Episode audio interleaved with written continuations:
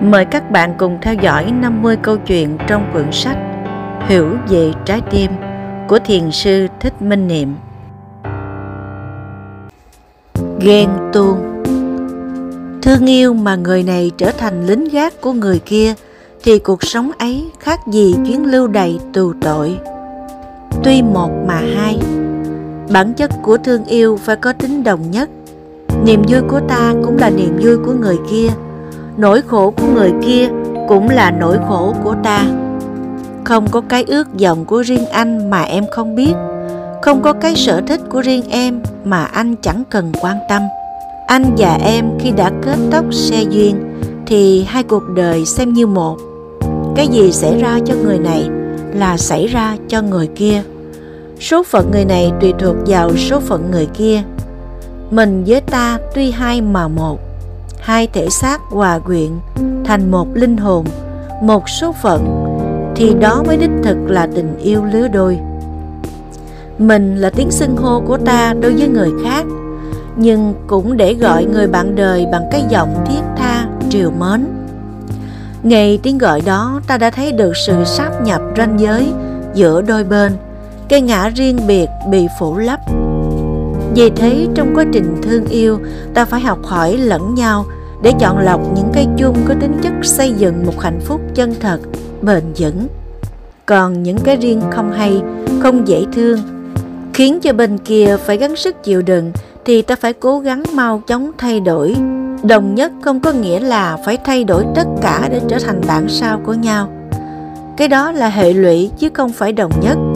Đồng nhất chính là hòa hợp, là không có quá nhiều xung khắc.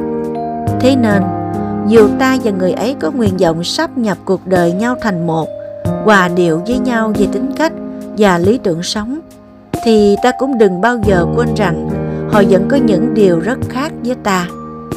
Họ có gia đình, bạn bè, tập quán, kiến thức nhận xét, cảm xúc, sở thích và cả lý tưởng của riêng họ. Ta muốn thương yêu thì chỉ xin được tham dự vào cuộc đời của họ, chấp nhận và giúp đỡ chứ không phải ta tìm cách đẩy cuộc đời của họ ra để đặt cuộc đời của ta vào và muốn làm chủ. Ta với mình tuy một mà hai. Đây là nửa phần linh hồn không thể tách rời của câu ca dao trên. Theo nếp sống truyền thống của Việt Nam trong nguyên tắc hạnh phúc lứa đôi, ta với mình vừa là một cũng vừa là hai. Là một vì muốn hướng tới sự đồng điệu hòa hợp là hai vì muốn hướng tới sự buông xả tự do. Buông xả nghĩa là không thao túng hay giam hãm đời nhau, cho nhau không gian thênh thang để thở, để thảnh thơi, để hòa điều với mọi người và sự sống. Đây là một thách đố rất lớn, bởi ta thường hay nhân danh tình yêu để bắt đối tượng thương yêu nhốt vào tháp ngà của ta. Ta muốn họ phải say mê chiều chuộng ta, nhất nhất phải theo ý ta. Họ phải ở đó mãi cho ta nếu có đi đâu thì cũng phải trong tầm kiểm soát của ta. Đầu óc lúc nào cũng phải nghĩ đến ta và chỉ có ta mà thôi. Nhưng ta quá nghi thơ vì mong muốn tự do của mỗi người vô cùng lớn. Càng bị giam hãm thì họ càng thấy muốn thoát ly.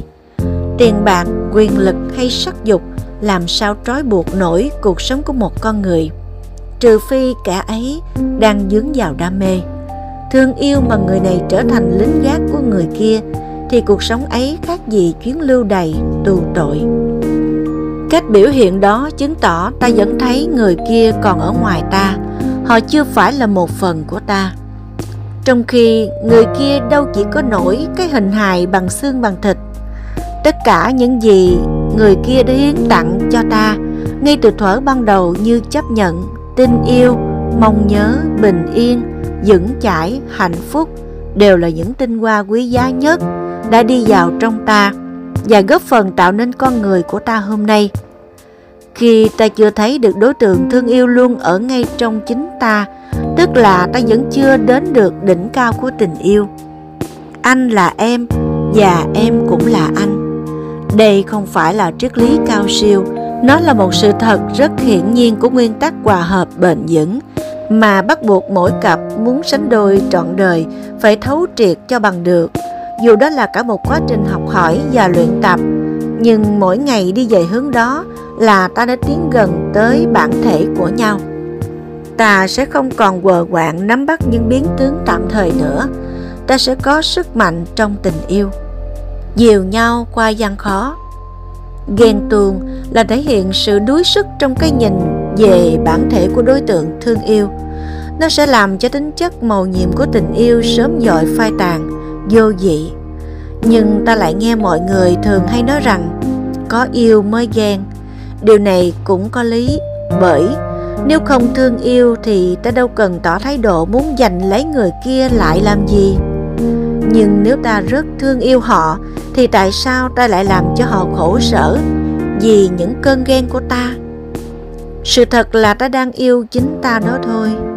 Ta đang thương do cái cảm xúc tổn thương vì bị bỏ rơi, bị mất giá trị trong mắt người kia. Ta đã từng thấy có nhiều người đối xử rất tệ bạc với người yêu, nhưng lại quyết giữ lấy đối tượng ấy tới cùng. Vì họ nghĩ rằng ít nhất người kia vẫn còn là điểm tựa an toàn cho cuộc đời họ. Sự chiếm hữu đến thế là cùng. Dĩ nhiên, trong tâm ai cũng có chứa hạt mầm ích kỷ và đời sống hôn nhân, phải có những cam kết ràng buộc chắc chắn. Nhưng nếu ta để nó biến thành nguồn năng lượng quá lớn, lớn ác hết mọi nghĩa tình, thì tình yêu sẽ dễ bị rạn nứt và đổ vỡ. Bản chất của tình yêu phải luôn là sự tự nguyện. Khi người kia thoát ra khỏi ta mà họ lại thở phào nhẹ nhõm, thì chứng tỏ tình cảm họ dành cho ta đang rất miễn cưỡng, chẳng qua là vì bổn phận hay trách nhiệm mà thôi. Chút ghen hờn tinh tế có thể làm cho người kia thức tỉnh và vui sướng, vì họ thấy mình vẫn còn được thương yêu. Nhưng nếu ta để nó trở thành một cơn sốt mãn tính hay một trận cuồng phong không định hướng, thì sẽ khiến người kia rất mệt mỏi, thất vọng và chán nản.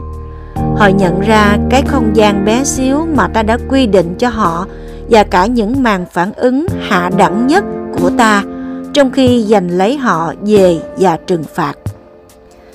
Ta không phải là đứa trẻ, hãy mỗi khi bị mất phần là cứ khóc ré lên hay đập phá lung tung. Ghen tuông sẽ làm ta trở nên tầm thường và xấu xí hơn vì nó bộc lộ rất rõ bản năng tự vệ của ta. Hãy bình tâm nhìn lại đời sống của người kia và chính ta. Nếu thấy ai cũng còn chìm trong vô tâm vì trôi lăn theo cuộc sống thì khó trách sao họ không làm chủ được những cảm xúc nông nổi nhất thời. Có khi họ rất thương ta và rất quý trọng mái ấm gia đình, nhưng một khi năng lượng trong họ suy sụp mà ta không ngừng đòi hỏi hay rút tỉa, còn đối tượng bên ngoài cứ luôn sẵn sàng hiến tặng, thì sự phản bội sẽ rất dễ xảy ra. Họ cũng chính là nạn nhân của cảm xúc yếu đuối và lòng tham trong chính họ. Ta đã thật lòng thương yêu thì hãy cố gắng tìm cách đưa cho họ trở về con người dễ thương năm xưa. Khóc lóc, trừng phạt chỉ khiến họ nghĩ ta đang củng cố cái nhà tù cho họ. Khả năng quay trở về sẽ không khó nếu họ nhận thấy con đường ta mở ra cho họ thật sự an toàn và ấm áp. Thật ra, ta cũng là nạn nhân đáng thương của cảm xúc chính mình, nên ta cũng cần được giúp đỡ. Đừng vì tự ái mà ta cố tránh né sự thật. Tôi mà ghen à, anh tưởng anh là ai mà tôi phải ghen chứ? Nếu ta đã dùng hết cách mà vẫn không chuyển quá nổi cơn bão ghen tuông đang tàn phá trong ta và sắp tràn lấp ra ngoài, thì hãy nhờ người kia giúp một tay. Hãy viết một thiệp báo là ta đang rất khổ vì hận ghen. Xin hãy giúp ta lấy năng lượng độc hại ấy ra. Người kia là một người có hiểu biết và tình thương thì không thể nào khước từ một lời thỉnh cầu thành khẩn như vậy. Nhưng lúc họ có thiện chí quay về giúp đỡ, hãy xin họ nói cho ta biết là ta nên làm gì hay không nên làm gì để đáng yêu hơn. Nhớ đừng dùng tới cách khổ nhục để khiến họ động lòng trắc ẩn hay cắn rứt lương tâm. Giải pháp đó tuy hữu hiệu nhất thời, nhưng nó thể hiện hết sự thấp kém của ta và làm cho họ kinh thường khi nhận ra sự thật. Sau này, họ sẽ không dễ dàng rung động trước mọi phản ứng của ta nữa, mọi việc sẽ không còn khó khăn và phức tạp khi ta đặt nó trong tầm nhìn rộng rãi và một thời gian đủ lâu để xem xét tận tường. Kiên nhẫn là chứng tích của tình yêu. Có tới hàng trăm nghệ thuật để nắm bắt trái tim người và ta không cần phải dùng tới cách hờn ghen bóng gió để ra sức trói buộc nhau. Cách ấy làm tổn hại niềm tin và sự tôn trọng lẫn nhau. Nên càng cố yêu, ta lại càng đuối sức. Có khi ta không nắm mà lại nắm được tất cả.